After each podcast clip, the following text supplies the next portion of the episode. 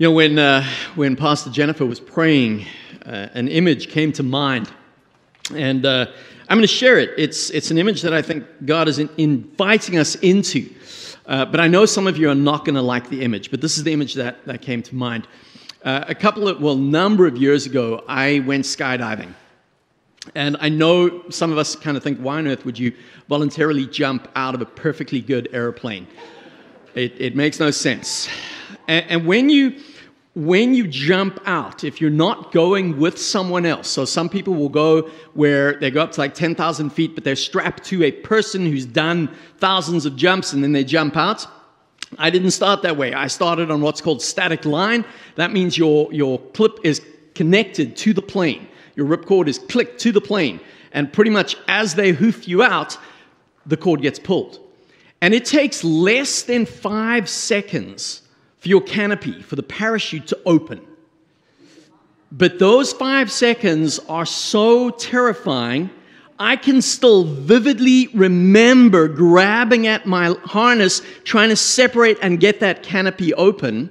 And let me tell you, when you're falling in out of an airplane, there's only one thing you need, and that's a parachute. At that point, it doesn't matter about anything else in the world. All you are focused on is that parachute. But once that canopy opens up, it is one of the most amazing experiences that any person will ever have. It, it, there is this serene silence when you're 5,000 feet above the ground. And everything just looks like ants down below you. And you're just gliding in, in this, this tranquility. And the image that, that comes to my mind as Jennifer is praying is Christ enough? Is I believe God is inviting us. Just as I said a few weeks ago, there is always more. We, we never consume, we never experience, uh, we never taste the fullness of God. And God is inviting us, as it were, to jump out of that plane and to truly experience what He has in store for us. And so, with that image in mind, I really hope that you will be at the, the night of prayer and worship on the 8th of February. It's a night where we're just going to spend time together worshiping and spend time together praying. And I know for some of us, there's always that fear is Brian or is the pastor going to make me pray in front of everyone? Am I going to have to stand up? No, not at all. There will be times of guided prayer. There, there will be little gatherings, and, and there will be places that if you want to pray out loud, you're free to do that but there will be plenty of place not to. So I really hope that you will be with us on the 8th of February. Full disclosure for you this morning I had a sermon prepped, lined up, ready to go. Uh, it was a follow on from last week, putting God first. I was going to kind of dive into some of the Ten Commandments uh, as we worship God, as we put God first, as we worship through obedience. Uh, and I thought that was going to be the best sermon you have ever heard in your lives. And then on Friday, I was just doing some peaceful reading, and I'm not going to say that God said, but I came away with this real sense of, I'm about to preach the wrong sermon. And I felt what I thought was the gentle nut of God to say, actually, I've got something else that I want you to look at. And this is what I want you to bring out. And so this morning, I'm really just following what I believe is the prompting of the Holy Spirit. And I say that to you not because I want anyone to come and go, Oh, Brian, you're so amazing. You just pulled out a whole new sermon. No, I did not just pull out a whole new sermon. God moved. And I do that because I believe God is inviting us into something incredible. And all I'm trying to do is humbly follow the prompting of the Holy Spirit. And let me tell you, following the prompting of the Holy Spirit is terrifying, especially for pastors following. Isn't that the interesting thing? Isn't that the scary thing? Even just that word follow. Eh, it's such a fascinating word. I mean, it's, it's changed through history. You know, the word follow, historically, uh, it had a couple of meanings, and it meant sort of something that would logically follow in, in, in sequence. So, two follows one, three follows two, four follows three as you keep going, so it logically follows in sequence. Uh, follow also means something that occurs as a result of something else. Uh, thunder follows lightning. And we know that when we see the flash, we know at some point we're going to hear the thunder. Uh, follow also means traveling along, kind of just behind or just with. Uh, some of you will see this at, at church most Sundays when you see Peter and Brianna's three boys following them. As, as Lincoln, Everett, and Levi, as they go down in age, follow on behind them. There's this idea of following, of going with. That's kind of been the historic meaning of that word follow. Today, follow means something a little bit different. Yes, it still includes those ideas, but today, follow has this fascinating concept of meaning I don't do anything except click follow.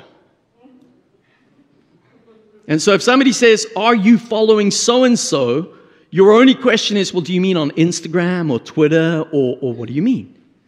And, and I can just observe whatever manicured pictures and presentation of themselves they put out. And of course, if they say or do something that offends me, I just click unfollow. Follow. Is that what Jesus meant when he used the word? So today I, am going to be preaching in a way that's maybe a little bit different. I'm looking at the book of Mark, the Gospel of Mark. But instead of picking out one passage, I'm looking at the disciples. And I want to have a look at a couple of the character traits of the disciples as I believe it refers to us. I believe Jesus invites all of us to follow him. I believe Jesus has called us to be his disciples. So, what does it mean to be a disciple? What does it look like to be a disciple of Jesus Christ? right at the beginning of the Gospel of Mark. In fact, we read both in Mark chapter 1 and in Mark chapter 2. Uh, and in Mark chapter 1, verse 16, we read, As Jesus walked beside the Sea of Galilee, he saw Simon and his brother Andrew casting a net into the lake, for they were fishermen. Come, follow me, Jesus said, and I will send you out to fish for people. In the very next chapter, in Mark chapter 2, uh, in verse 13, once again Jesus went beside the lake. A large crowd came to him and he began to teach them. As he walked along, he saw Levi, son of Alphaeus, sitting at the tax collector's booth. Follow me, Jesus told him. You know, the, the follow that's recorded for us in the Gospel of Mark, it comes from the Greek word deute. Uh, it sounds a little bit like duty, and there's an element of that, but that's not what it means.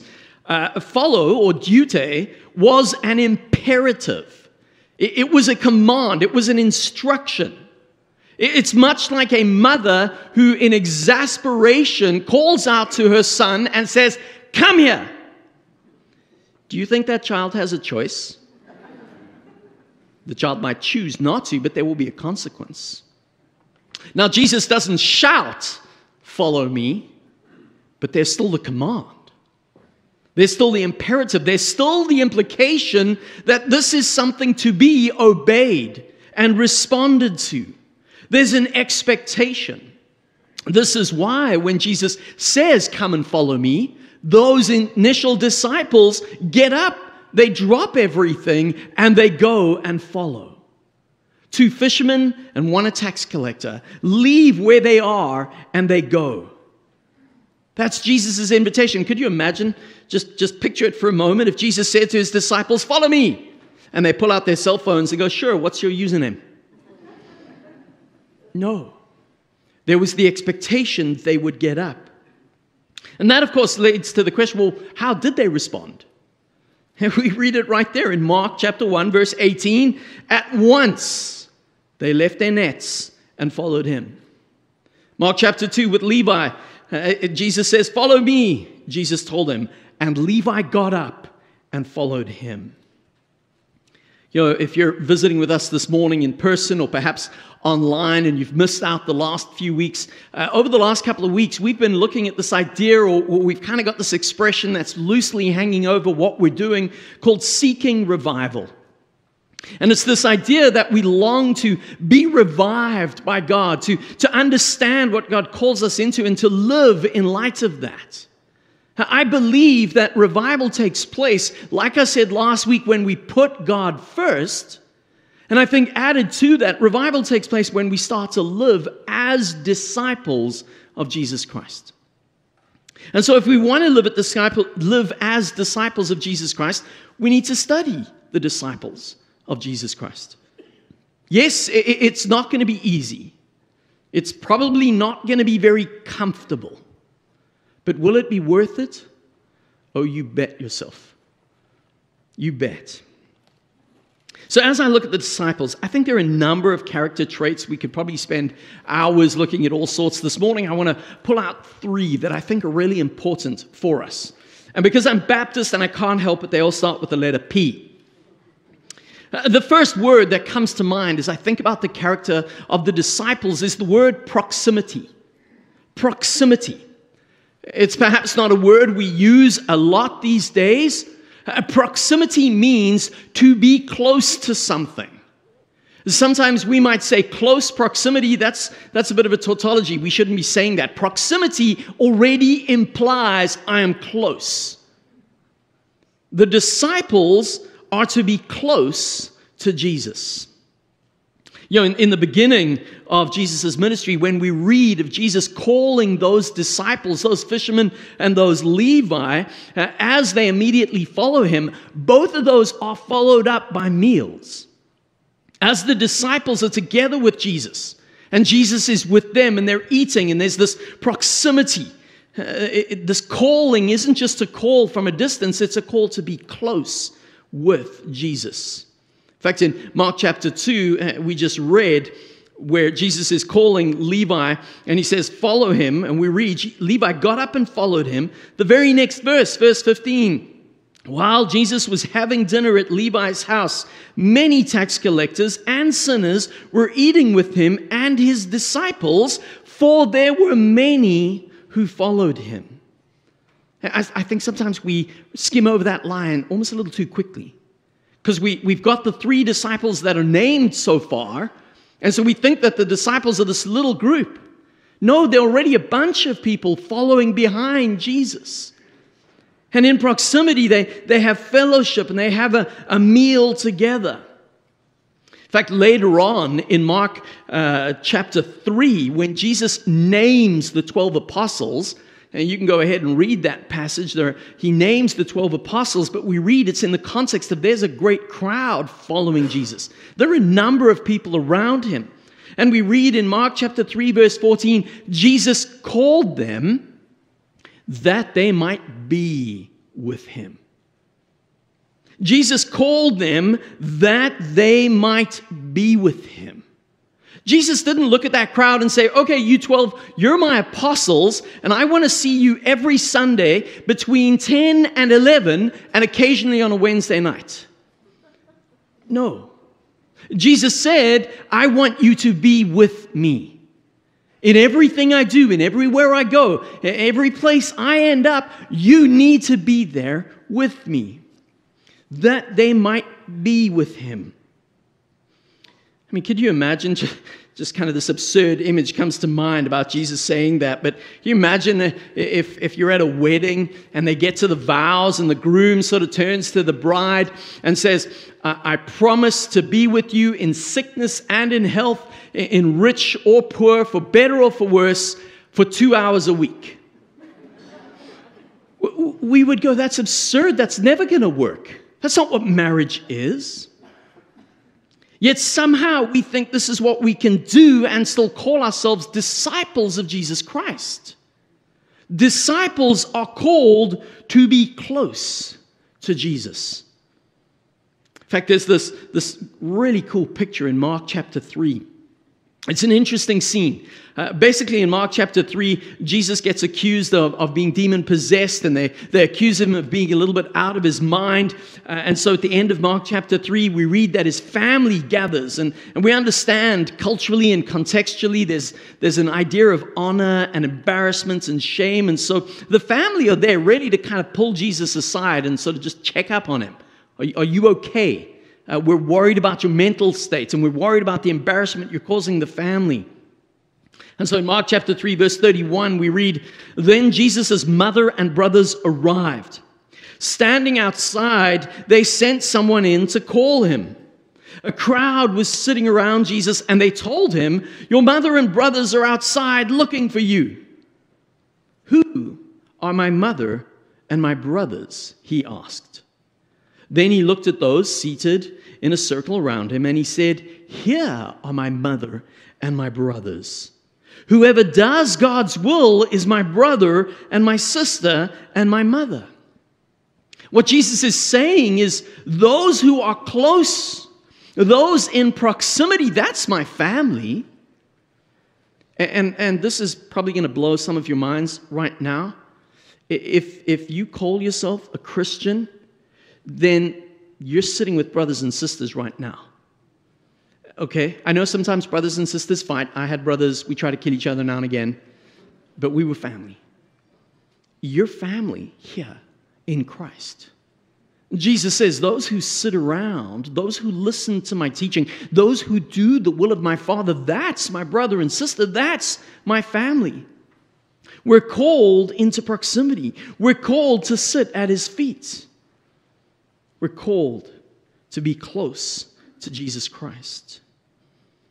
Now, as I read through the Gospel of Mark, and I start to see this image in almost every single chapter. Doesn't matter if Jesus is walking along the road, doesn't matter if Jesus is in a boat, doesn't matter if Jesus is in a house, but all the way his disciples are with him. And this is how Jesus taught his disciples. Yes, he spoke to the crowds. Yes, he, he taught the vast majority and the vast numbers of people. He spoke in parables. But we read in Mark chapter 4, verse 34, and it's echoed elsewhere, we read, He did not say anything to them without using a parable. But when he was alone with his own disciples, he explained everything. It's this idea of when I'm close to Jesus, that's when Jesus explains. In fact, elsewhere, that's why Jesus says he sends the Holy Spirit to us. Because the Holy Spirit will remind us of what Jesus has said. The Holy Spirit will remind us of the truth of God's Word. That's only going to happen when we're close, when we are in proximity, when we walk, when we sit, when we abide, when we interact with Jesus. Now, of course, there's a warning in the Gospel of Mark. The disciples who are in proximity with Jesus, the disciples who are close with Jesus, start to realize wait a minute, Jesus doesn't follow all of these traditions and, and these rules that we've got in place. It's not that he's a blasphemer. It's not that he's deliberately breaking God's law. He certainly doesn't do that. But there are a bunch of traditions. And the disciples get accused by the Pharisees and the scribes and, and others in fact, in Mark chapter 7, we read the Pharisees and some of the teachers of the law who had come from Jerusalem gathered around Jesus and saw some of his disciples eating food with hands that were defiled, that is, unwashed. And so they begin to ask about that and they challenge. You and I need to realize that when we follow Christ and we live as Christ lives and we do what Christ calls us to do, people around aren't always going to understand that. We're going to be accused of, of all sorts of things. Now, this isn't license, this isn't freedom to just go ahead and do whatever we please. No. The disciples were imitating Christ, and it caused confusion and insult. brothers and sisters, not everyone's going to like you when you follow Jesus. We're still called to follow Jesus. We're still called to be like him. We're still called to proximity. But as I read through the Gospel of Mark, and I could talk about that for a lot longer, I don't only see this characteristic of proximity, of being close to Jesus. Uh, the next word that jumps out at me is the word perception. Perception or perceiving. And it has to do with the fact that the disciples were as dumb as mud. They really were. Uh, they did not always understand who Jesus was, what Jesus was doing. Perception uh, means being aware of something, having insight or knowledge gained by thinking. Mark points out that the disciples seldom understood Jesus. In fact, I won't read them all, but in chapter 4, chapter 6, chapter 7, chapter 8, chapter 9, and chapter 10, we read about them not understanding. And that's quite a lot. In fact, sometimes we read about them just being amazed, and at other times being terrified because they're with Jesus and they don't know what's going on. In, in fact, I, I love in Mark chapter 9, they're so clueless about the mission of Jesus, they start arguing over who's the greatest. Mark chapter 9, verse 33 to 35. They came to Capernaum, and when he was in the house, when Jesus was in the house with them, he asked, What were you arguing about on the road? But they kept quiet, because on the way they had argued about who was the greatest. Sitting down, Jesus called the twelve and said, Anyone who wants to be first must be the very last and servant of all. And you would have thought that would be enough to explain to the disciples. No. Because again, in chapter 10, in chapter 10, James and John come up to Jesus and they say, Hey, Jesus, we want you to do us a favor. And Jesus goes, What do you want me to do? And the two of them ask, Can you have it that one of us sits at your right and one of us sits at your left in your kingdom? You See, in their mind, Jesus was talking about a kingdom. Jesus was therefore king. Jesus was going to overthrow this Roman oppression and he was going to set up his throne. And they were like, I think it would be a good idea to be sitting at his left and right. That's where the power is. They're so clueless and so confused. And Jesus kind of pulls them aside. In fact, what I love about when we read of James and John, because we, we sometimes blame just the two of them we read a verse in the middle the others were indignant. And we know the others were indignant because they were sitting going, Why didn't we think of that first? Why didn't we ask Jesus? James points out, uh, sorry, Jesus points out that he didn't come to serve, he didn't come to be a king in that regard. He came to lay down his life, he came to give his life and to serve others. And the disciples misunderstand. And why do I point this out? Because you and I are never going to understand everything there is to understand about Jesus Christ. We're never going to be able to answer every single question that every person has. But, but I love because Jesus still uses these guys. That gives me hope. Because if Jesus can use them, then I know he can use me. And that's not because I think I'm better than the disciples. I know that I'm often as clueless as the disciples. And yet Jesus loves. Jesus still calls. Yes, Jesus corrects. Jesus rebukes from time to time. But it's always done in that sense of you're my disciples. I have a, I have a mission for you. And I love you. And I still want you near to me. So even though we might not always understand everything there is to understand, we're still loved, we're still used, and we're still called to go. And of course, it should be liberating for us. I just said we don't always have to have all the answers. I think we need to be a little bit like Peter.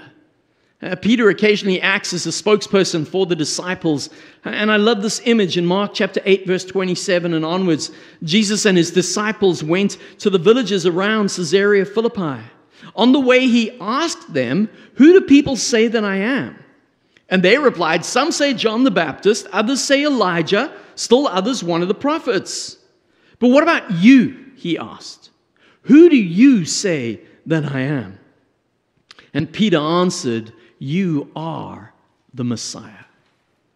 Now, the disciples didn't always understand everything, they didn't always get everything. But they clung to the truth that Jesus was the Messiah. And that's what disciples do. Disciples declare, Jesus to be the Messiah, the anointed one of God. Disciples are close in proximity. Disciples might not always perceive everything. But the third and final character trait that I see in the disciples is disciples have purpose. Disciples have a purpose. You and I, if we call ourselves followers of Jesus Christ, we have a purpose. We have a mission. In fact, the final verse of Mark gives me hope when I think that maybe I don't understand everything about Jesus. But in Mark chapter 16 and verse 20, we read, Then the disciples went out and preached everywhere and the Lord worked with them and confirmed his word by the signs that accompanied it. Jesus sends the disciples out to fulfill his purpose. In fact, we, we read a few times in the Gospel of Mark where Jesus calls disciples to him and then he sends them out to go and to preach, to go and to deliver, to go and heal, to go and serve, to go and minister. We have a purpose. Of course, that might lead us to go, well, what was Jesus' purpose? Jesus' purpose, summed up in the Gospel of Mark, uh, is twofold. The first purpose was to proclaim the good news of the kingdom of God. We read that in Mark chapter 1, the very beginning of Jesus' ministry. Mark begins it by saying this After John was put in prison, Jesus went into Galilee proclaiming the good news of God. The time has come, he said. The kingdom of God has come near. Repent and believe the good news. Jesus' purpose was to proclaim the good news. But the second element of Jesus' purpose was to die and to raise back to life. In fact, in Mark chapter 8, Mark chapter 9, and Mark chapter 10, we read similar to Mark 8:31. He then began to teach that the Son of Man must suffer many things and be rejected by the elders, the chief priests, and the teachers of the law, and that he must be killed, and after three days rise again. Jesus predicted this multiple times. Jesus understood his purpose was to proclaim and then to lay down his life. And Jesus gives his disciples purpose right back in Mark chapter 1 when he calls those fishermen. I love in, in, in, Mark chapter 1 where he says to both Simon and Andrew, I will make you fishers of men. I will make you fish for people. And, and we kind of, theologians have debated that for centuries of what that means, and they've tried to draw out things from the Old Testament. And I'm not knocking any of that. I think there's great value to there. But when I read that, it excites me because it means Jesus knows how I'm wired. Jesus knows the skills and the gifts, the abilities I have. Jesus looks at these fishermen and says, You know how to fish. Great. We're going to go fish for people. I don't know what your skill is, your gift, your ability, your talent. Jesus does. And he will use that within his kingdom to proclaim the gospel and to fulfill his purpose. Jesus modeled that mission for his disciples and then he sent them out. In Mark chapter 6, verse 34, when Jesus landed and saw the large crowd, he had compassion on them because they were sheep without a shepherd.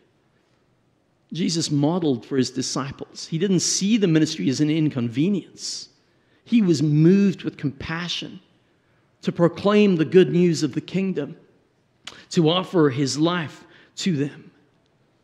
And Jesus calls us to do the same. Now, you and I aren't ever going to die for someone's sins. But Jesus still says to his disciples in Mark chapter 8, verse 34 Then he called the crowd to him along with his disciples and said, Whoever wants to be my disciples must deny themselves and take up their cross and follow me. For whoever wants to save their life will lose it, but whoever loses their life for me and for the gospel will save it. What good is it for someone to gain the whole world yet forfeit their soul? Jesus sent out his disciples to minister and to serve. Jesus sends you and I out to minister and to serve. We're invited to follow Jesus. Following means being close. Following means discovering who Jesus is and following means living with purpose. You know, as I kind of contemplate those three characteristics, I see an image that Mark paints for would be disciples. It reminds me that disciples are real, regular, normal people. They get things wrong, they don't always understand everything, but they're invited to be close to Jesus, to understand who Jesus is, and then to go out with the purpose that Jesus gives them. My brothers and sisters, this is our Savior who calls each and every one of us to follow Him. Will you follow Jesus Christ? Let's pray together.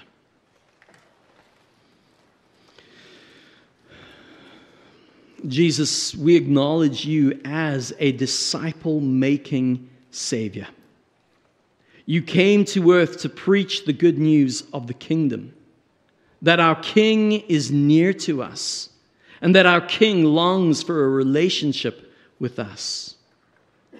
This gospel message is revealed in the fact that you laid down your life so that we might have life. Your blood saves us, your resurrection gives us life.